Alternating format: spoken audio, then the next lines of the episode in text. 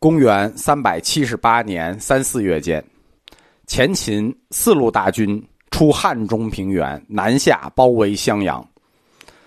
当前秦即将兵临城下的时候，道安带着弟子准备开始重新的游方，但是他的避难计划受到了襄阳将军朱旭的阻拦。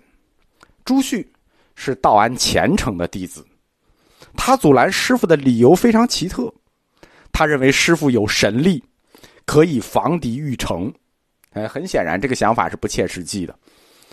道安在意识到自己已经不可能离开之后，决意疏散弟子，将众弟子派遣到各地，身边只留下十几个学生，就是从北方时代从小一直跟随道安的，不愿离去。《慧远传》记载，道安召集弟子，将他们遣散，分章图众，各随所知，带队分往各地僧团的首领都到道安前，道安对他们进行嘱托，只有慧远。一句话也没说，慧远就一直在远处跪着等，等大家都说完了，慧远还在那儿跪着，道安还是没说话。慧远就说：“独无训序，俱非人力。”什么意思呢？师傅就不跟我说话，这是为什么呀？道安曰：“如公者，岂复相忧？就是，就是你，我根本不担心，没话说。当年。”道安的师弟竺法泰走的时候，道安都曾经嘱咐过：“彼多君子，好上风流。”慧远走，他一句都不嘱托。如公者，岂复相忧？该传的都传了，该说的都说了，再没有多的话。这预示着慧远将成为道安的接班人。公元三百七十九年四月七号，襄阳城破，守将朱旭和道安就一同被捕，借往长安。襄阳失守，就意味着南方门户大开，东晋破国指日可待。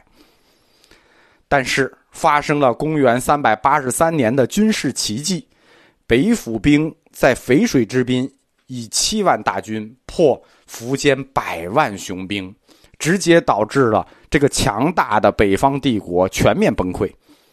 在前秦的废墟中，羌族的另一支后秦姚氏崛起。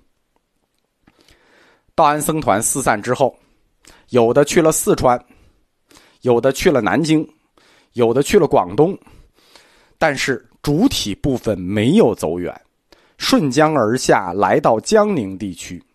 因为你这么大规模的僧团，需要有大施主才能生活，也得有固定的场所去修行，对吧？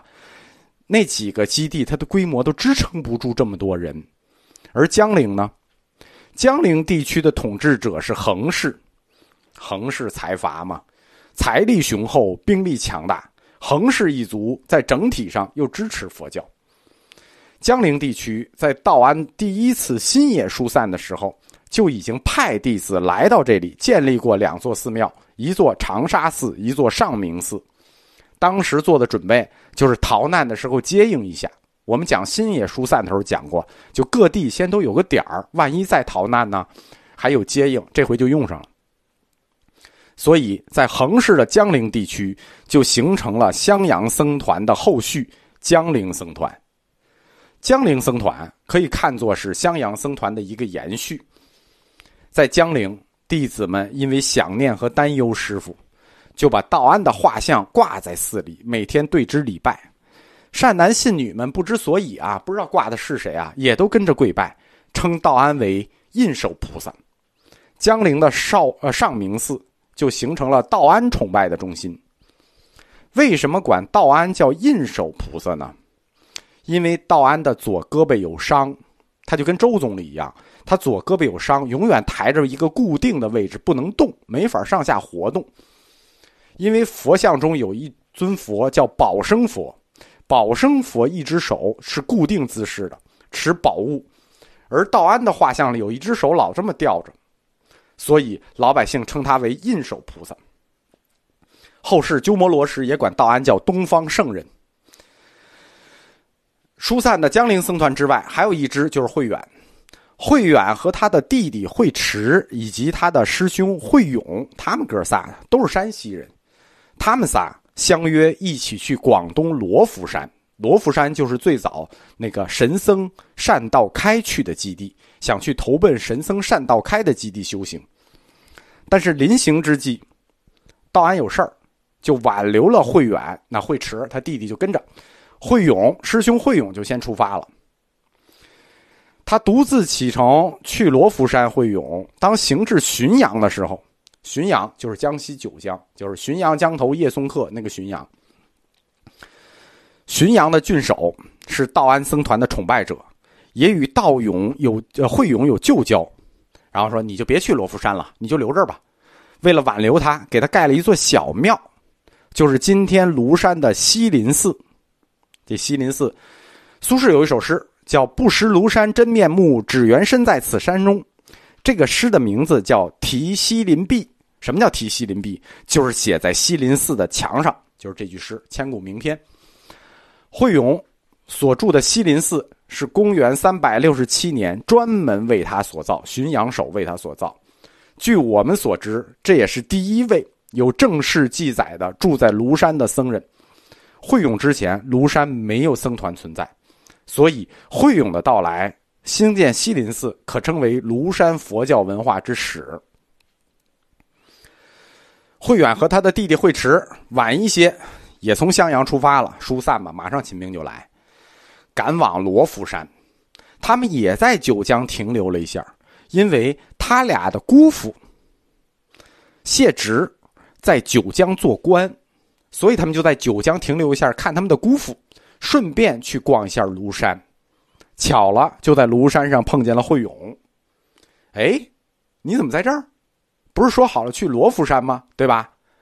本来相约仗剑走天涯，你怎么中途改变了原计划？